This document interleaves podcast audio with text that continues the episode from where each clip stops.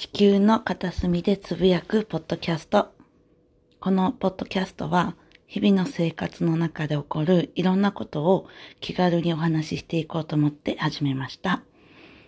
とこんにちは。地球クラブ岩手のひろひろです。と今日は10月14日木曜日。えっと、お天気は雲が多いんですけど、青空も時々見えるし、日差しもあって、風もそよそよっと吹いて、秋のいい、いい秋のお天気だなっていう感じですね。えっ、ー、と、今日は、あの、請願を出した時の話をしようかなって思ってたんですけど、あの、ちょっと衝撃を受けたニュースをお話ししたいな。うん。で、それが何かっていうと、うんと、10月8日に国連人権会議っていうのがあったみたいで、で、それで、あの、賛成多数で可決されたのがあったんですね。で、それが何かっていうと、清潔で健康的な環境へのアクセスは基本的人権だっていう、ね、そういうのが、あの、賛成多数で可決された。もうなんか当たり前じゃないって思っちゃうけど、こういうのが、あの、こういう国際的な会議で話されて、賛成多数で可決ってされるのが、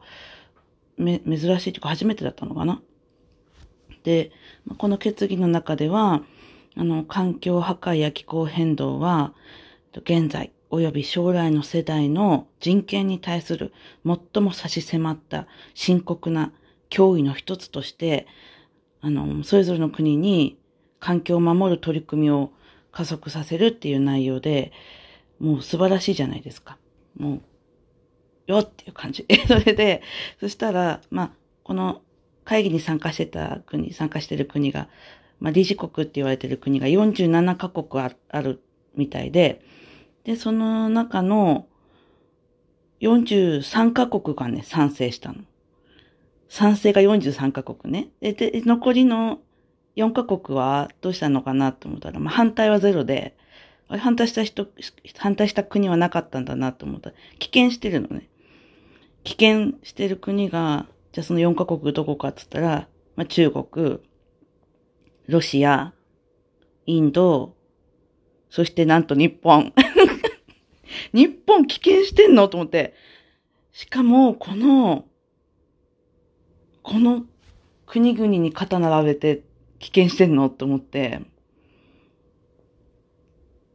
わー、わーって思ったのね。それであの、誤解されないように言うけど、私は別に中国もロシアもインドも全然嫌いじゃないし、一生懸命みんな生きてると思うよ。で、だけどこれも政治、政治的な話ね。この中国、ロシア、インドと並んで、日本が並んでるっていうことにちょっと衝撃。日本ここに入ったんだ、みたいなね。入ったってわけじゃないのかもしれないけど、並んでんだ、みたいなね。それで、まあ、なん、なんだろう、びっくりしたんだけど、まあ、ある記事を見つけたら、まあ、なんでこう棄権したのかなっていうのが書いてあって、で、その記事にはね、外務省の人に、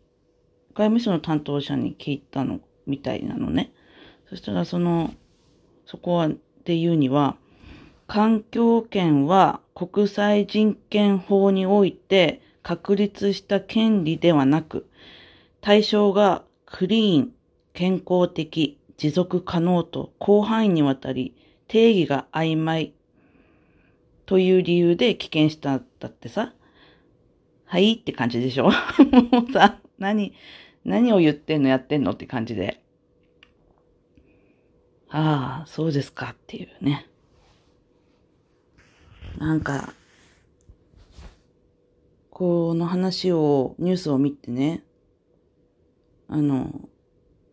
私は、もともとは政治には本当に関心がなくて、なんだったら自分には関係ないことみたいな感じで思ってたの。特別な人だけが関わるものだと思ってたし、あの、清廉潔白な人？もうなんか清く正しく美しく生きてきた人がね、関わるものみたいなさ。そんな風に思ってたんだけどさ。でもいる？そんな人。でね、大体、まあ、もう暮らしそのものじゃない？こう政治って実はさ。で、だけどその仕事、家事、育児、介護、勉強とかそういうのに追われてたらさ、本当に政治のことを意識して関わるとかさ、本当に、あの、時間ないと本当に無理なんだよね。難しい。そういうのにも気づいた、っていうきっかけもあったし、政治って本当にすごく大事、本当暮らしに密着に関わってすごく大事だなって思うきっかけが、まあ、あって、まあ、それが、あの、友人がね、あの、岩手県にこう、請願を出したことだったんだけど、まあ、その友人が請願を出すにあたって、私が、私、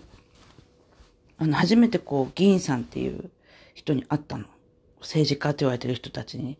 会ってね、すごい緊張したの。もう、なんであんなに緊張したのかなって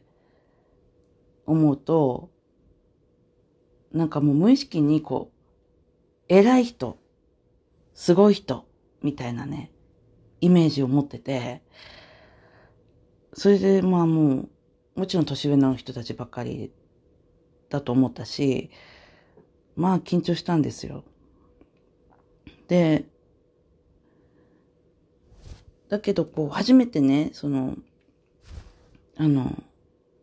ただ議員さんに会った時はもうただ、ただ緊張したんだけど、まあ、その後に、こう、その請願をね、話し合う場っていうのがあって、それがあの、委員会って言うんだけど、あの、請願が出されたらその請願をね、議員さん同士で話し合う委員会があるの。で、議員さんいっぱいいるから、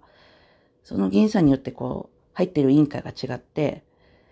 で、請願の内容によってどこの委員会で話し合われるか決められるみたいなんだよね。で、それからその議員会で話し合われて、と通れば議会にで話し合われるみたいな感じの流れなんだって。で、まあ私はそれで初めてこう委員会を傍聴できたから、できたのね。で、その時に、あの、気候非常事態宣言を求める請願をね、こう友人が出してたんだけど、やっぱこうすごく大事なことじゃん。もう今現在もそうだし、これからの世代にも影響のあることを、今政治家、今政治家やってる人たちが決めていく、いかなきゃいけないのに、その委員会で話し合われた時に、ここの人は一体何を言ってるんだろうって思う議員さんがね、いたのね。なんかそう、なんて言うんだろう、思いとかあるのかなってこう、その気候変動に対するこう危機感とか、重要さとかの把握が全然ないの。で、私はほら、全然こう、その政治に関わってこなかったから、政治家さんも知らないし、議員さんも知らないし。そしたら、その時に初めて、あ、すごい人、素晴らしい人、偉い人だと思ってたけど、そうじゃない、ないんだなっていう。のがすごく、あの、見てね、思ったのね。あの、ちゃんと話してくれる人はちゃんと話してくれるし、あの、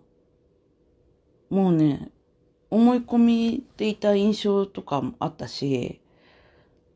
でも全然そんなことないんだな。本当に、あの、本当に政治家をやってる人なんだよね。人なんですよ。で、まあ結局、委員会は通ったし、あの、友人の請願は岩手県で採択されて、あの、されたんだけど、まあその、採択されたのを励みにね、私は自分でも、こう、自治体に、あの、非常事態宣言を求める請願をね、出してみようって思うわけですよ。背中を押されてね。で、この話はすごいこうちょっと長くなっちゃうからまた次にしようかな。ね、そうしよう。では、また。次の機会に、あの、今度は私が請願を出したら、こんなんだったよ、みたいな話をしたいなと思います。それでは、地球の片隅でつぶやくポッドキャストでした。